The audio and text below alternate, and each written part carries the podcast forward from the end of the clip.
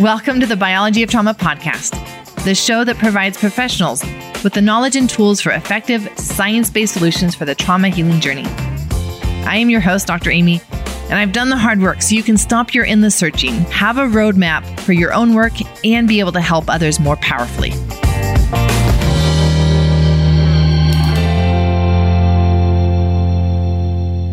My guest on today's episode is Dr. Peter Kan, a good friend and colleague, a chiropractor who has been featured on NBC, ABC, CBS, is a board certified chiropractic neurologist and a fellow of the American Association of Integrative Medicine. He and I talk about one of the most important aspects of a biology of trauma that therapists and counselors should know about brain inflammation. Because brain inflammation slows people down in trauma therapy, and we're going to talk about how that happens in today's episode. There are four sections of this episode. We talk about the symptoms of brain inflammation, recognizing when there is brain inflammation, where in the history do you look for what are called priming events, and early life events, the emotional and psychological events, and their impact on brain inflammation. Dr. Kan says one of the most impactful sentences in the first two minutes of this last section. I wish I had time to tell it to you now, but you will just have to listen. Throughout this whole episode, I share with you the story of Marissa. You're going to hear from her. She's a naturopathic physician in Canada, and she had to address her brain inflammation to be able to effectively do trauma therapy to overcome her childhood, a major car accident, and multiple chronic health issues. Let's get started usually people know right away what we're talking about when we say brain yep. fog. When people say, What's brain fog? then they probably don't have that problem. But usually, when the reason you have brain fog is a sign of brain inflammation is because inflammation in the brain causes decreased nerve conduction velocity. So, for brain cells to communicate with each other, it's through synapses. And these synapses is through action potential, meaning your, your nerve cells basically propagate nerve messages down the synapse from one neuron to another, kind of like passing the baton from one neuron to another, so that neural transmission can happen. And this the speed of that conduction can be slowed down when there's inflammation in the brain. So one of the major signs of inflammation in the brain is brain fog. And many people struggle with brain fog. The problem is with brain fog, you go to a conventionally trained, you know, doctor who's not aware of these things, there's no ICD 10 diagnosis code for brain fog. No. So you say you have brain fog, then they say you're just getting old. Like, really? Right. Is that that's the best you got? Right? Everybody's just getting old. That's why people have problems. So we have to be really careful with that because when you have brain fog, that means there's inflammation in the brain. Now, other symptoms that could be associated with inflammation that you know that, you, that perhaps there's neural inflammation is that you have changes in your brain function when you use your brain because your brain only has so much capacity for function, right? That's why if you like read a book, like a textbook, not like a book you enjoy, but like you read a very heavy, dense, technical textbook for like four hours straight, you'll feel like, you know, you need a nap, right? Because your brain literally run out of energy. So anytime you use your brain, it's like a muscle, you run out of energy. Now, when you have neural inflammation, that endurance decreases. So yes. You do the things that you used to do as much before you start to experience decrease in brain function, decrease in focus and concentration, and ability to process. So, what are some of these activities that can do that? Well, any activity that stresses your brain, like you read, you fall asleep.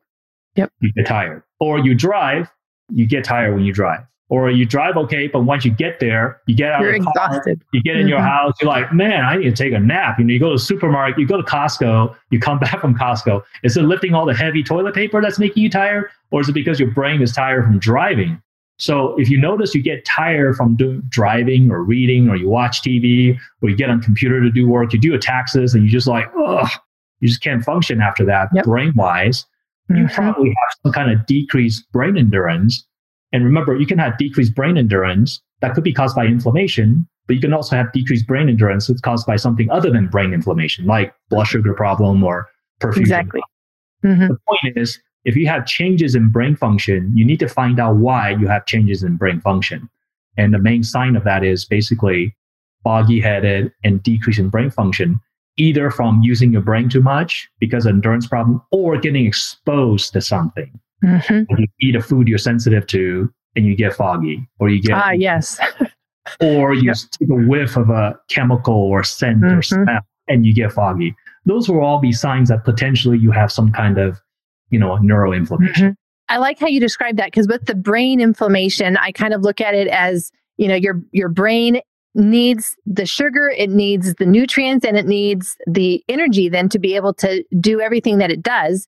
And so even with things like decision fatigue, you know, that's a that's a term that's thrown out there, but when you're put in a position where you're having to make a lot of decisions and you're noticing that just with having to make decisions, you are starting to feel fatigued, you're feeling exhausted, you want to just start pushing all your responsibilities away because you don't you don't want to have to think you don't want to have to make decisions. That can be again that brain endurance feature that you're talking about where your endurance of your brain is going down with every decision that you're having to make. And so that can be an additional kind of sign for for people. And even just sensory things. So a lot of people that i work with they are more sensitive to their environment and sensory input because all of our environment it comes into our senses whether it's stuff that we're looking at so through our eyes or our nose our ears and so when we're in an environment that is more stimulating and you're getting more fatigued with that that can also be a sign of this brain inflammation where it's just it's it's too much processing for your brain to, to be able to keep up with if it has this factor that's uh, affecting its ability to to stay healthy, to fire the neurons, to you know keep the conduction, the speed of of those nerve workings uh, doing well. And so it's all of these things that anything that makes the brain work, and you're noticing yourself getting more tired with time, then that would be a sign that hey, your brain function is is decreasing. It's being affected by something, and we should look at whether it is inflammation or not. That's a great point, Dr. Amy. Uh, you're right. Anything that affects brain working, and remember, brain is both an input machine as well as an output machine. Yep. Really a big antenna. We're a receptor-based organism. So receptors are, you know, light, sound, scent, touch, you know, here, you know, all of that. Like, as you say, many people with brain inflammation have sensitivity to light and sound. That's a very common symptom uh, that's associated with neural inflammation. Certainly, there's other conditions that can cause you to be light and sound sensitive, but specifically yep. with neural inflammation, the reason is because if you have inflammation in the brain, you have decreased ability to take in that input because it takes energy to process the input and then takes energy to create an output. Output will be, you know, you to create these thought processes, so yeah. create a movement. But the input is also really important too. Mm-hmm that's, mm-hmm. that's light and sound sensitivity. Yeah. So this, the, whatever is is coming in, like the input that you're talking about, whatever is coming in, if that is overloading the brain's ability to handle it because of different stuff going on, it's going to affect the output.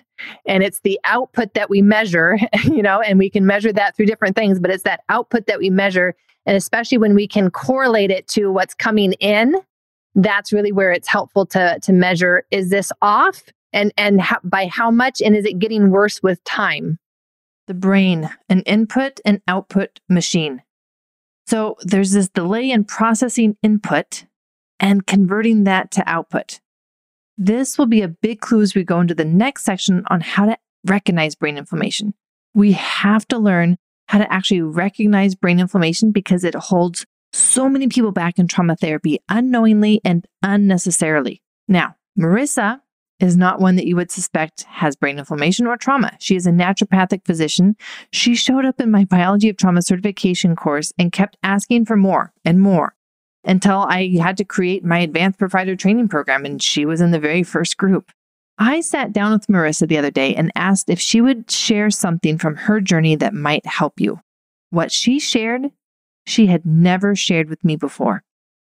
Let's hear the first part of her story and then we will go deeper with Dr. Kan on how you can recognize brain inflammation, whether in yourself or in your clients.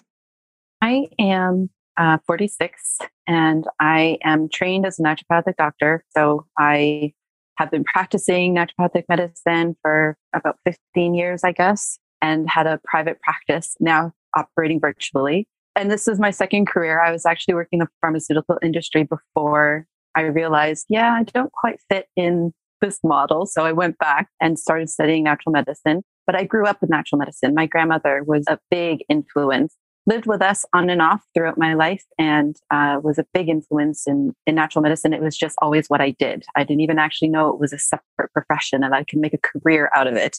That's how much it was just a natural part of my life.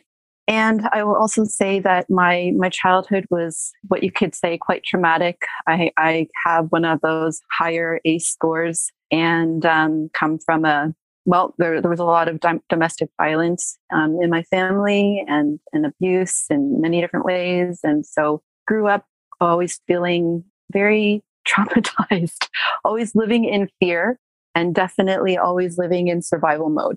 So definitely created from that uh, a lifestyle that was always operating in stress, always creating stress in some way, shape, or form um, to get to get me. Now I know it's to get, it was to get me through my day, right? So it would be like I wake up with my alarm blaring with no time to spare, and it's just like rush, rush, rush, rush to rush to work, speed on the highways, and it, it was that whole cycle, like running on a hamster wheel. And then, of course, I, I had an accident, a car accident, started having chronic pain issues, and then my health just kind of really started deteriorating from that point. I started noticing symptoms of brain inflammation uh, maybe about a couple of years before I found you, actually. So it was the symptoms that I would experience was really much like if you think of your brain as like a computer, it was like I'd notice like my brain just felt like it was shutting down, right? So like maybe in the morning I'd have like clarity, I could focus, I could get work done.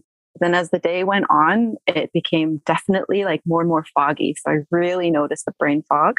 That was a big symptom that was very disabling for me because everything I do requires like um, very clear cognitive function. so the brain fog would set in, but then it was literally like the computer would just crash. And it, it was like, I'm offline, just don't even ask me any questions. Don't, don't ask me to make a decision about anything. Like, even if it's something simple, it's like I can't even think I can't even put thoughts together to even figure out what that answer, or how to come to an answer about that. And then, of course, just feeling very fatigued. But yeah, all of those symptoms were what was really starting to to present and become very disabling. Like I just wasn't, I was hardly even, even able to work. So after the car accident, I started having symptoms of fibromyalgia. Then my thyroid went off, and then that became an autoimmune, you know, Hashimoto's thing. And then it started with the chronic fatigue symptoms. And that's when the brain inflammation piece really set in. And when I look back now, I realize like, yeah, I've had quite a few indirect head injuries, you know, like whiplash many times from various, not only car accidents or motor vehicle accidents, but falls and injuries and that kind of thing. I was very active playing sports as a kid. And so always falling. I've broken bones and things like that from some pretty bad falls. And now I know actually it was my birthday just the other day. And I was talking to my mom about my birth and how traumatic apparently my birth really was. I didn't realize how traumatic it was. But she, yeah, she said that I wasn't coming out and they had to basically use forceps and pull me out. And that she actually ended up having an infection because the labor was so long. And then they put me in an incubator for a few days. So it's just like if I go back in my history, like it goes back even potentially all the way to, to when I was born, that there might have been a little bit of, of prime microglia at that point. Plus, never mind, of course, my my family situation, which was intense psychological stress. And so, so now that I know it's been going on for quite a long time, it was just it took it took me to get to the point where, where it was so disabling and interfering with my work and how I could work effectively that made me that forced me forced me to to do something about it because otherwise I just lived with it. I'm the type of person you just push on through, you push, push, push, push, push, push, push. You just keep going until you run out of steam. And, and yeah, I ran out of steam. I noticed it was uh, limiting me with my capacity to get into parasympathetic and stay in parasympathetic. So as I'm learning these somatic tools, and first of all, just learning the different states of my nervous system when I'm actually in sympathetic versus when I'm actually in freeze, which was so interesting to to learn and identify because I I didn't even have that clarity or understanding before the 21 day journey. And then with that, I, I noticed when I would come out of sympathetic and come into parasympathetic, I was very confused. I'm like, am I in parasympathetic or have I gone back into the freeze? because I'm like, it's like I'd yawn then I couldn't stop yawning. And then I get really exhausted. And I'm like, um, I don't think I'm parasympathetic anymore. I hit my capacity like pretty quickly. Like it was just limiting, limiting me in terms of being able to get into parasympathetic and stay there. Like I was able to do those somatic tools and get myself into parasympathetic. But that's when I realized I'm not staying in parasympathetic at all. and so then I realized, yeah, I'm actually, I've been operating in the chronic functional freeze state for quite a while. And so, yeah, it's, it's been a challenge because when you're in that state, I, I would get so wiped out. So if I was doing something, I was doing um, a lot of different types of trauma work as well as, you know, the stuff that I've been doing with you. And if I did too much too fast, I would go into the freeze.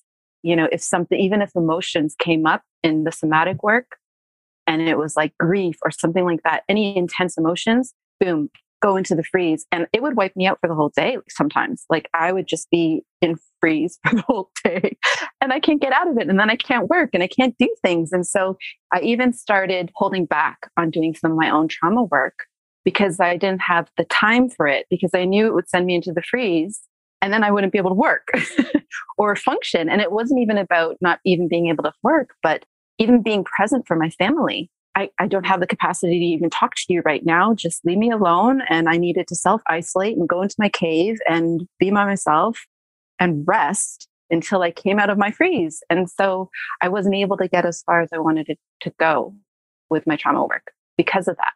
And now I know why. Now I know why. Now it all makes sense, right? So now I know I can do something about that too, which is cool.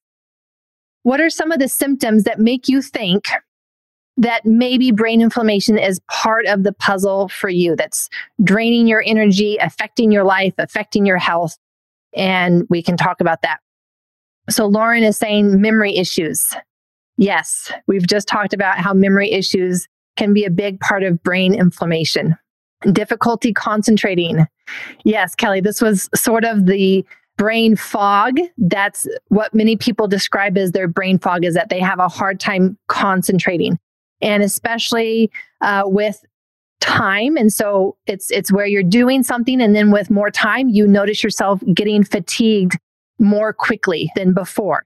That would be one of the features of brain inflammation is that you know after a nap after taking some time off you feel strong you feel more focused but then quickly back into work or back into the environment back in front of your computer whatever it is then you notice that dropping pretty quickly word recall, can't remember names. So, Sharon, that is another good one that many people have brought up. And another patient of mine, that was her complaint when she came in to me, Dr. Kan.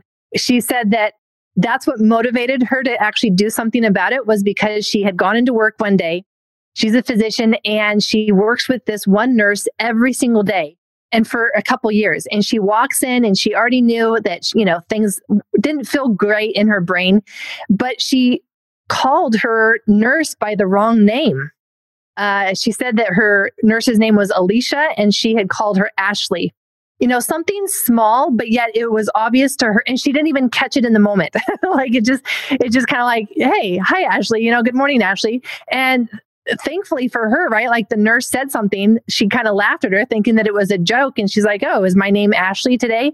And it just like, it hit her. It's like, okay, like my brain is not working. I have never called people by their wrong names before.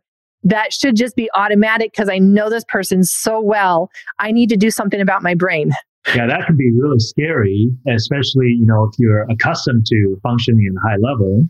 And uh, so then you notice these, you know, uh, either gradual or sudden losses. So that can be very scary. In, in any case, when you have loss of function in the brain, just remember sometimes, you know, we all get to have a bad day, you know, so just because like you, you come home one day and you're tired and that day your brain's just not functioning well, you take a nap and you wake up, you're feeling refreshed, good to go again, you don't have problem again. That's not brain inflammation per se. You just had a bad day. So we also don't want to make it like, oh, everybody has this problem, although it is very common. But you know, it's always important to you know self-assess and, and understand where you stand with this. If you, but you know, if you have a problem that's consistent, that's chronic, that doesn't seem to go away, you have to start to consider, okay, there's some mechanism there that's causing mm-hmm. the symptom that you have. Yep. And the problem is that if you don't address it, just so you know, when you have brain inflammation, you're basically losing brain cells at a faster pace, right? Faster than its time. You know, mm-hmm. I mean, we all lose brain cells, but that doesn't mean you have to lose function because we can develop neuroplasticity. That's right. kind of antidote to neurodegeneration. But, you know, if you lose enough brain cells, then you got less brain cells to work with. So you can develop yep. neuroplasticity. But if you don't have enough brain cell to even develop plasticity with, then you don't get to get ahead. And that's Alzheimer yep. dementia. You know, you cannot build plasticity in an Alzheimer patient. I mean, you lost enough brains, right. brain cells to where you just can't get that back. So you mm-hmm. have to con- consider neuroinflammation as the precursor to that and take it very seriously and do everything you can to stop it. And one of the things that I'm noticing in the comments is a lot of people are are noticing that with all of the different inputs, right? They and they can be different inputs, but it's just that it becomes overwhelming in that sense of I'm overwhelmed, my brain feels overwhelmed, it's had enough and and then that affects then their output, right? Whether it be word finding or balance or memory, all of these things. Uh, it's just from that feeling of the brain being overwhelmed. And Lauren brings up a good point in terms of is this just Alzheimer's or is Alzheimer's related to inflammation? I'll just comment on that quickly and then I'll, I'll let you give your take on that, Dr. Kan.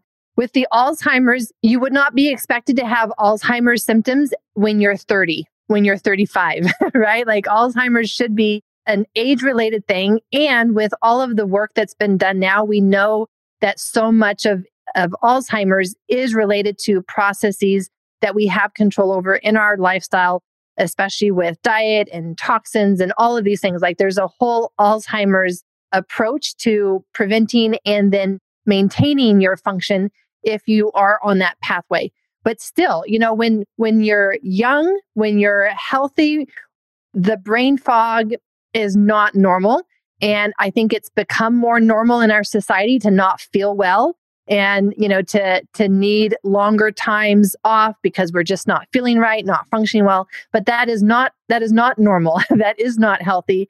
And so if you're having any of these symptoms before the the normal age of age related dementia it's a it's a problem. It's a problem. What are your thoughts? Yeah i mean so the, her question if i understood correctly is is this all alzheimer? Is does neuroinflammation automatically equal alzheimer Obviously not. You can have neuroinflammation at a young age from having concussion.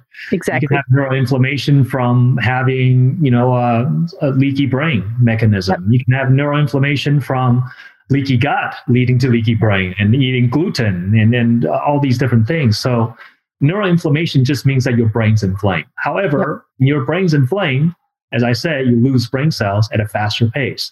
Yes. And Alzheimer really is just a disease where you lost enough brain cells. You have brain atrophy. So then you, you don't have a brain to function with. That's right. why you lose function, right? So so is is neuroinflammation equal Alzheimer? Not exactly, but does neuroinflammation lead to Alzheimer? It sure does. Yes. So that's, well, that's my call to you to, mm-hmm. to the audience that when you have symptoms of neuroinflammation, see that as a prelude and yep. you want to do everything you can to stop that from progressing further. Mm-hmm. Seriously, we have to stop normalizing brain fog. It is not normal, and we should not settle for brain fog. Leaky gut and leaky brain. This is going to be a big concept that we teach in the gut health and trauma module. So, just for a little more depth on that, anytime that we have inflammation in the gut, it actually travels up the vagus nerve and can be a priming event, which we will learn about in the next section, or it can activate microglia that are already primed, and we have that brain inflammation. So much here to go into. And we're going to hear from Marissa next because she's going to take us into the specific tools from the brain health and trauma module, that biology of trauma module, and what specific tools helped her the most. After that, we are going to jump into priming events and understanding what aspects of a person's history do you need to look into in order to understand what might have been the cause of their brain inflammation? Specific things that I've done are supplements. There are some really useful and fantastic, helpful supplements that I have started taking for the brain inflammation. for me, I would say like at the standard recommended dosage, I might not have noticed something, but I knew that I was having a lot of brain fog that day. So I just doubled the dose. And it was like, I actually worked the whole day. And even though I was still tired, after the day was over, I was like, wow, like I actually got my work done. And I felt, I felt like clear and focused, even though I felt stressed, which normally I would have gone into the freeze. Right. So I was like, ooh, this, this is, this is doing something. This is cool. And then I added in another, I added in another supplement recently too. Again, the same type of thing, except this time it really helped with like my brain energy. It was like, it was like turning the motors on, you know, it was all of a sudden, it was like, vroom vroom i'm ready to go and it was like take off into into um, a very productive state very very energized like the whole day through i was able to get sail through sail through my day at work but then also have the capacity to to interact and be social with my family after work was over so i'm like now now i'm i'm so happy that i have these supplements because like again, it's it's making me more productive at work, but also just in my life and with the people that I want to be around and spend time with. And then there, there is also something else, and that was the power naps. I started doing the power naps. And at the very beginning, I needed to do it every three, four hours, like twice a day, because I was just that wiped out, that that much in the freeze. And I found when I did that, like, wow, like it really helped. It really made a difference. Like I just felt I could I could work again. And then again, like I could after work was over, I could be like around my family and enjoy being with them and and have things to say and want to get into a conversation with them. Whereas before I would be like, again, just don't even talk to me. I'm really not here. I don't have the capacity to listen to you right now. God forbid you start complaining about something or or say something stressful to me like but now it's like I can be, I can be there and be there for them. Those two things made such a huge, huge, huge difference for me, in particular the supplements and the power naps. Uh, oh, and I got a weighted blanket recently and I just absolutely love it. It really calms me down and it actually helps me with my naps. I have this weighted eye mask. So even if, if it's dark or whatever, I still put on the weighted eye mask because I really love the somatic exercise uh, where you apply pressure to the eyes that really helps with my brain inflammation. And so now I've got this weighted eye mask that I put on when I'm taking my naps, but also if I'm just going to bed, especially when I'm trying to fall asleep. And it just really settles my nervous system. Whether I have the weighted blanket on or not, that eye mask has been really powerful too. I like bringing in different tools, you know, using different things. I, I love having all these different resources to choose from okay, the two, I would say the magnesium L-threonate. That one really helped with the clarity and the focus. And then there's this combination product called Brain Memory by Douglas Labs. And it's got, you know, a whole bunch of good stuff in there. I think um, acetyl L-carnitine and, and things like that. Um, some, I want to say vinpocetine or something like that. Anyways, it's got um, some good uh, supplements that really target the microglia it really helps with just bringing more energy into my brain. So again, helps with the cognitive performance. At the same time, turmeric. So three, turmeric really helps. I think generally it helps, but I, I know, I know that it also helps with cognitive function. But the, those other two that I said first will probably be the most noticeable ones in terms of my cognitive performance. Well, let's talk about the causes, the different causes for brain inflammation, because we really haven't talked about that. And that for me was a big piece when I understood that things that had happened to me earlier primed my cells, primed my brain for being predisposed to inflammation now. It it really changed the way I looked at it because it wasn't as if I have, you know, this naive brain and I can continue to do things and I can continue to burn the candle at both ends and and not sleep and cheat a little bit on my diet when I want to and you know go out and do this heavy exercise days. I cannot do all of that given my history and what has already been set into place with my brain. So I'm curious, uh, I can share my experience, but I'm curious, have you had personal experience with brain inflammation? Is this part of your your history, your story, Dr. Kan? I would say it, it is. Um, okay. and, you know, uh, as a, as a, you know, in high school, I played high school football. Concussion is just part of the game. You know, back then, when I was in high school 80 years ago, uh, you know, yeah, see, the functional medicine stuff really works. You know, I right. keep my age really well. But you know, back in the day when I was in high school, you know, you're, uh, you're going to be able to sell any longevity package if you're saying that you were in high school 80 years ago. it's not hair products. Uh, but you know, in high school, you know, playing football, you know, like every day I came home with a headache. Yeah. You know, I remember days came home, I just like sat on the couch and I just, you know, it was like dinner time. I just didn't even feel like eating.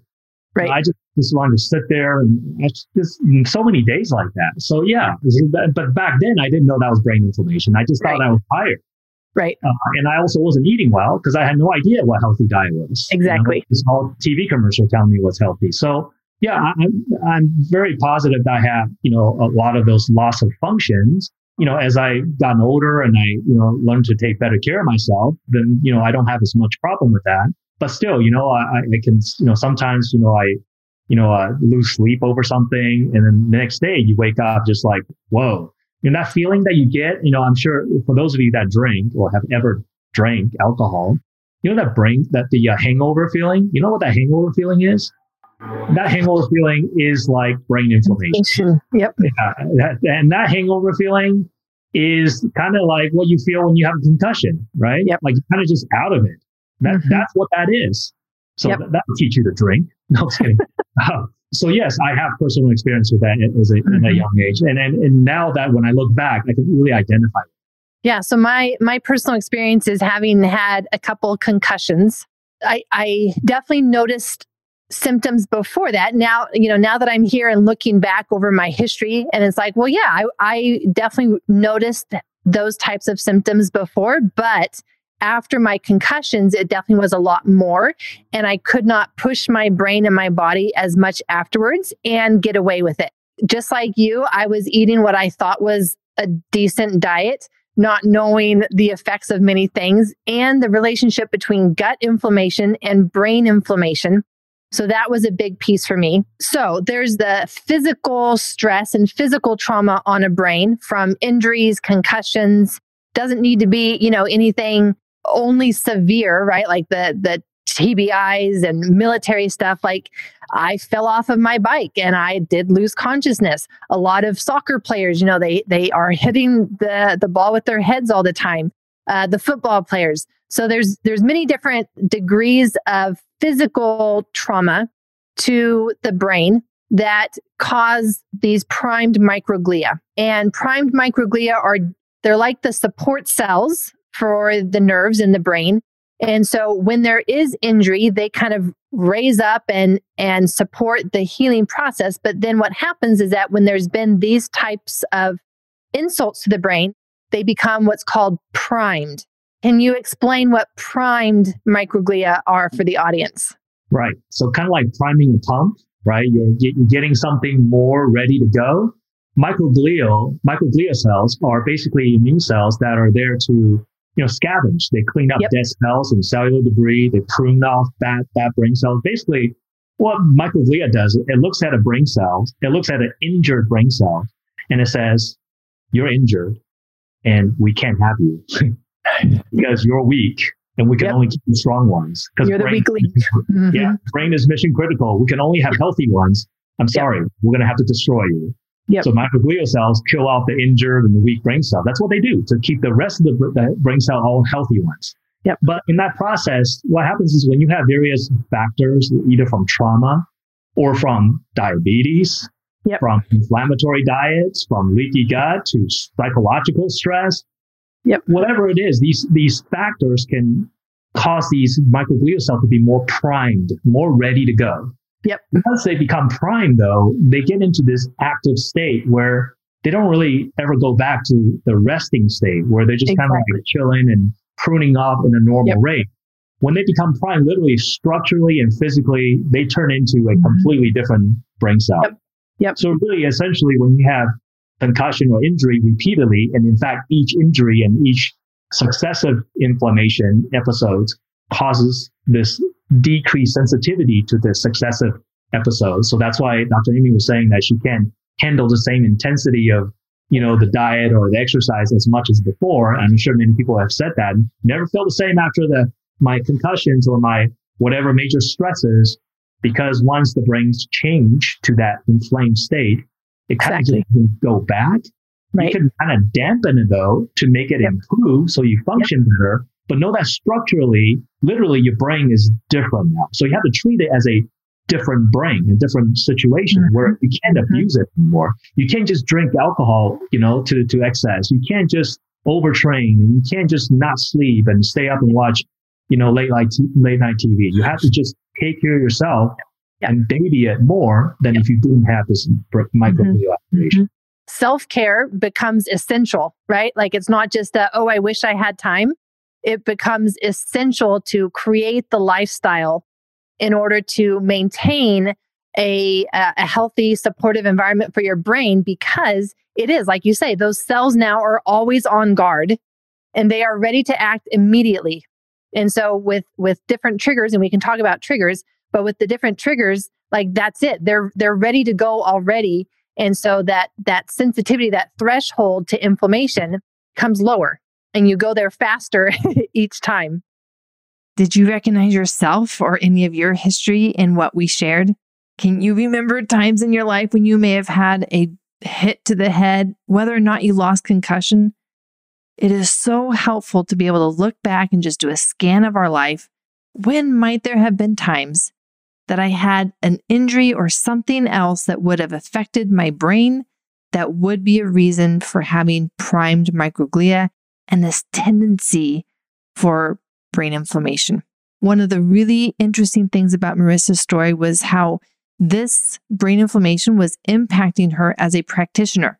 We often don't think of practitioners having brain inflammation and having these struggles. And I think that this is so valuable for you to hear and start to think about whether this might be a role, playing a role in your life and affecting your ability to be present for your work as well. Let's listen to what she says, and then we're going to jump into early life and emotional stress, psychological stress, and can that cause brain inflammation? So, this specific piece um, with brain inflammation and the biology of trauma has been a game changer for me as a practitioner. I mean, obviously, it's been a game changer for me personally, and I'm I'm also that type of practitioner. I love to try things on myself and be a guinea pig myself first and before I use it with my own clients. But it's a game changer because I've seen so many clients who have chronic health issues that have been like ongoing, long-standing. They might have worked with me or even with other practitioners and gotten to a certain point in their healing journey, but then they always hit a ceiling and then they get stuck. And most of them just don't know what else to do or how else to improve from that point on. And so, understanding um, the inflammation in the brain, the inflammation in the nervous system, and how if your brain is inflamed and your nervous system is inflamed, that is sending out danger signals to your entire system, like everything. If your house is on fire, like who who cares if the plumbing doesn't work or you know the front door doesn't close properly or you know the smoke alarm doesn't go off? Like none of that matters. Your house is on fire you know? Like we got to deal with the fire, right? And like that's such a huge danger signal. It's going to constantly send you out of parasympathetic. You'll, you're never going to be like in that calm, alive state of parasympathetic where the body naturally heals itself, right? And, and I have always been wanting to, to help bring my clients into that state. And so now understanding this piece is such a powerful piece, and I can actually address that piece if that's present and help them come into parasympathetic. I think a lot of people don't even know that they have brain inflammation. They might have thought, well, I've never had an injury, a direct head injury, and don't think about that they've had that. Or maybe they have had a head injury, but because it was not medically diagnosed as a concussion, like it just goes missed and it goes missed. But as we know, you know, even if you recover from a concussion, now you're more prone to having that reactivated with certain stressors in life. And so it can come back and create these cycles where, where you go in and out. But it is a big block to healing. And so now that I know it, it's like I can I can address that piece and help people calm their nervous system down and get back into that state of parasympathetic where your body is actually working for you, right? And it's doing what it's designed to do, which is to help you get to a place of balance and, and help you get to that place of optimal health and well being. Yeah, this has been a, a game changer.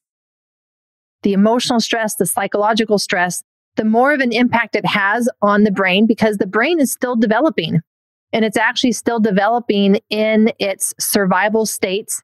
And, you know, when we talk about the resting zone, we're really talking about a parasympathetic rest, relax, digest, connect. And, and so that's the state where we want those cells to be in. But if a, a, a young child, an infant especially, is in some type of internal stress, emotional distress, they don't feel like they are getting the degree of emotional connection, physical connection, physical needs being met when their body needs them to be met, then that is all going to be causing a level of distress that's almost like a, a, panic because it's a survival thing for them right? They they they don't always know how to communicate that they even think that it's not safe to communicate that if they do have the words already because they're just a child and they they know that they have to maintain some type of relationship with their caregiver in order to have most of their needs met. And so just those dynamics can create a lot of internal stress, the psychological stress, and can prime these cells for later in life for then uh, whether it's uh, different triggers now, it's not always the same trigger, but the different triggers will cause them to also go into a state of inflammation. Emotional trauma and PTSD can cause just as much neuroinflammation as traumatic injury and concussion. And isn't that amazing? Like, and that's and that's a really good point because our cells really don't know the difference between emotional trauma and an actual physical trauma. To them, it's all the same. It's a it's a threat to our survival. And so the response is the same. And inflammation can definitely not only be a result, but then can keep a person stuck in their process of recovery, both from physical injuries or from emotional and trauma, you know, injuries and insults obviously this is an area of dr amy's expertise you know dealing with uh, developmental issues and childhood trauma and I think it's a very overlooked area. A lot of people, you know, come into our atmosphere because they're yep. seeking functional medicine. They yep. expect that there's a supplement that can just solve all the problem. And sometimes it's not about supplement. You know, it's just really looking at the problem and seeing where's the key leverage point and what's yep. going to be the most effective for somebody. It's going to take an integrative approach, but I think the um, the childhood trauma aspect of it is often overlooked. Yes, absolutely.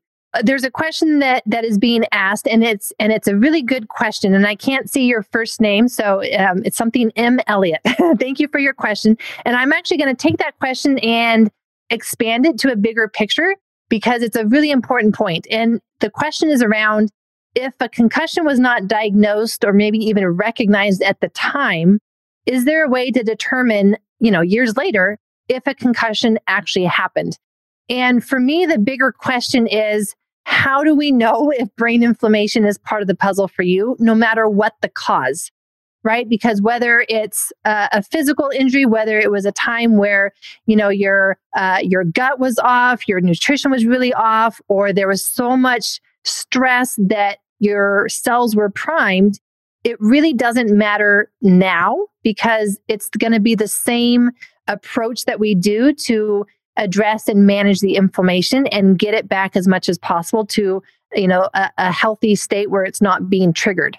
For me it's not as important as knowing specifically always you know what the initial reason was because it doesn't change our approach now. Once we know that brain inflammation is a part of your your history and your symptoms now we're going to be approaching it all with the same. What, what would you say to that dr Kan would you agree with me yeah, I think uh, you know some people just want to know the story, like, oh sure. yeah, that was the thing that caused everything. But it's kind of an academic question, and that may, may never be answered. I mean, is there right. a way to know for sure? I mean, how, how I don't think we can know because you know you may have had three concussions. How do we know? Even if we can see something in the brain, which one's the first one, the second one, the third one? Right. Exactly. All, and then maybe you have diabetes and you have some other leaky gut problem and autoimmunity yep. that's also causing the neuroinflammation. So yep. how will we be able to see the remnants of that? So I think it's an academic question. It's an interesting question, but there's no way to really prove it. So focus the energy, as Dr. Amy says, on solution, on yep. optimizing, bio-optimize. There you go, bio-optimize. It's what we all uh, try to do, right? One of the things that I wanted us to touch on was you mentioned it at the beginning, you know, like your your conventional medical provider, which again, like that used to be me, right? So so I'm not I'm not necessarily tearing them down. They have their role, but we are not taught this. We are not taught this in medical school, in residency at all. And so it was one of those one of those times for me when I was going to what I knew, you know, like my field, my work, and not finding the answers that I needed to get better. So when we are having these symptoms and we go and, and they're not able to provide us any answers really, why is that? And are there different tests that we can do? And would you recommend doing those tests or going based off of symptoms? It depends on the goals and, and severity and, and what we're talking about. So really, my favorite word is depends. Yes. when I say depends, right. not because not because it's an adult diaper. No, when I say depend, it's not as a cop out, so I don't give an answer. I say depend to really trigger maybe yep. more intellectual investigation. Like depends on what? Like, you know, you should be asking what are the scenarios that it depends on? Yep. So then that gets you to think and ask better questions. So, right. you know, as far as, you know, why, you know, your conventional doctors don't look at these things or don't understand it, I'm going to tell you, most of your natural practitioners don't get this stuff. This either. is true. You know, this is that true. We're talking about mm-hmm. here, uh, Dr. Amy and I, that we're talking about, it's very, very advanced and high level stuff. And not every practitioner choose to go into this area yep. of study. And that's okay. Yep. It doesn't mean they're like bad people. It just means that you know, some people like I'm not interested in checking people's uh, you know toenail fungus. I'm not a podiatrist. You know, just like so. So you everybody have their specialty is what yep. I'm saying. So it's okay. But but you just got to realize what the doctor's modus operandi is. Meaning, if they're if they're a hormone doc, then the whole thing is hormones. So every person come in with brain fog, they're going to say it's hormones. Just give you some testosterone, you're going to be better. If you're seeing a Lyme doctor, every person that has brain fog, oh, everybody has Lyme, so do Lyme stuff. So we have to be very careful. Uh, you know, you have to basically know and vet who you're seeing and what, what's their thing. You know, so yep. their thing is like Dr. Amy and I is on brain inflammation. So then, then we're going to look at the brain inflammation in a much different light than somebody who's just a hormone doc. And, as far as why doctors don't even don't know about this, because most of the time they're, they're treating symptoms. That's exactly the, the conventional wisdom is that they just yep. treat symptoms. So they don't really yep. look at underlying reason why you have that symptom. So you have mm-hmm. brain fog. Okay, you're just getting old or did you hit your head? No. Okay, then take Prozac maybe, you know, exactly. like trial therapy with yep. antidepressant. So that's kind of the me- me- conventional management. And then when it comes to testing, I mean, much of the tests they do is all looking for pathology. You know, what's the MRI and CAT scan going to really look at? to tell you whether you have these functional problems. So that's where functional neurology and functional medicine comes in. We're looking at soft lesions, right? Soft lesions are, you know, you have problem and symptom that look like you have a stroke or you, you can't speak or whatever. But when we take an MRI of your brain, everything looking normal. So you don't have a hard lesion, like a physical lesion, but yet functionally it's not working.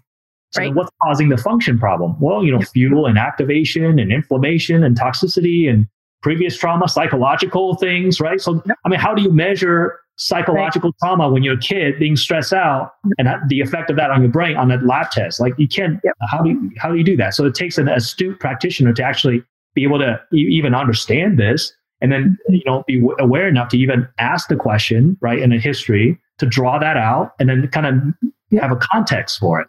So mm-hmm. there's functional tests you can do for some of these things, but do you need to do it? Depends. So that's the depend question. You know, depends on what kind of symptom this person has and, and how severe is it. And, you know, uh, have we already addressed kind of like the foundational things already? And did exactly. it work? And if it doesn't work, then we can go to the higher stuff. So right. I always kind of see it as a roadmap, like a step by step process, because you don't have to do every single test under the sun. Right. But you have to address some of the foundational things first, and then you can move to the, you know, the functional tests if it's mm-hmm. needed.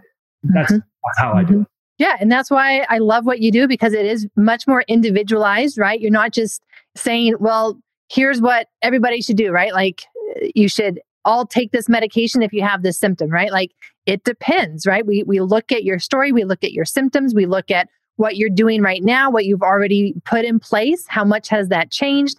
Like it really does depend and it becomes very much individualized then, which allows you to really make faster progress with somebody because you're working with them individually and where they're at with their brain. As a kid, I learned to stop dreaming because there was just so much trauma and abuse that it was too painful to dream because, you know, first of all, it just never came true. And if, if it ever something actually came close to coming true, it was taken away. So I lived a very kind of narrow life for a very long time. And now it's like, wow, if I deal with my brain inflammation and get my nervous system regulated, like my capacity has just expanded exponentially. My capacity, you know, even as a practitioner to help so many more people, right? Especially those who do get stuck. I mean, to be honest, I didn't necessarily enjoy working with clients who had the same kind of health conditions that I have right now because they were tough, right? It's like, I don't know what else. I do what I do and I can help you get to a certain point. But then everybody kept getting stuck and I just didn't know what else to do after that point. But now I, I do. And so I can offer that. And that is just so exciting because it can help them get their life back, right?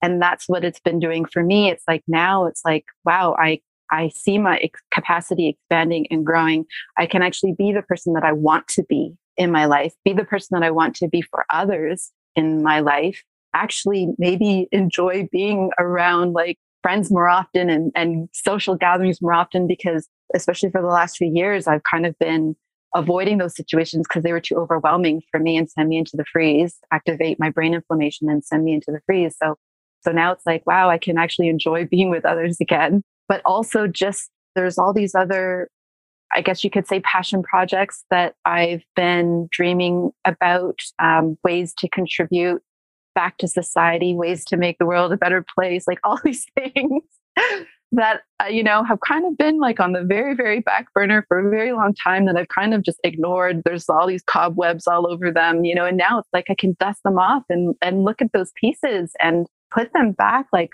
on the table and be like, yeah, I can actually, you know, get to this sooner than sooner than later and participate in some of these other projects that I I've been wanting to do. Like not, I mean, it's kind of hard because my professional and personal life, I think, intersect. I mean, I love what I do; it's my passion. So it's hard that it's hard when that they don't intersect. But there's all these things that I would I would love to do. Like there's, uh, for example, in some of the communities, you know, bringing in and having more discussions about about trauma and about health and about how to heal and recover from that there's definitely a, a need for it in some of the communities that i'm involved with.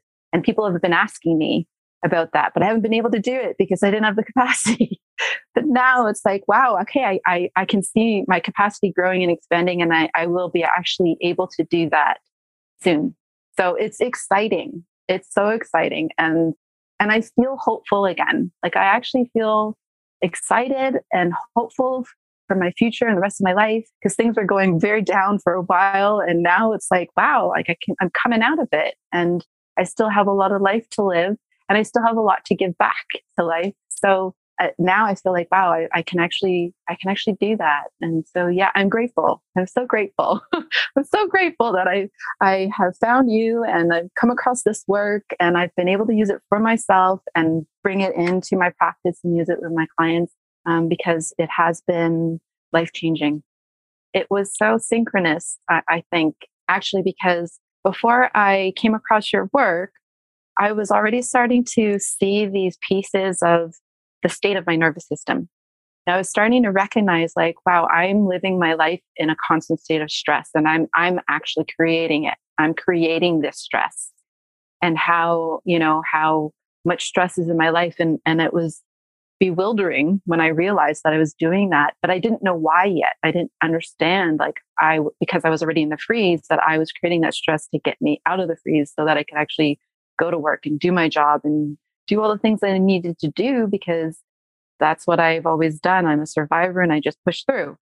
And I was like, I don't want to just be surviving anymore. Like this is crazy. I'm I'm running, I'm literally burning out. And and I, I would love to be able to get to a place where I could thrive, but I don't even know what that would even look like because I've never lived that before. And then synchronistically, like as I was coming into that awareness of my nervous system and the state of my nervous system and how regulated my nervous system was not, that's when I started coming across your work. It was just like the universe is like, okay, you're ready for this now. Here you go. Boom. It took one interview that I saw with you in the summit last year, and I was like, sold. 100%. I know this, this, this lady knows exactly what she's talking about. This is the information that I need for me and for my practice. And I was just like, where do I sign up for more?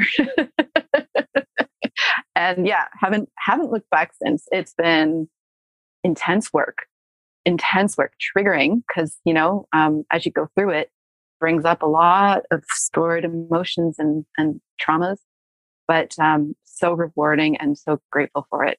Thank you. Thank you. Yeah. And look, you signed up and you didn't really know what you were signing up for, but look at where you are now.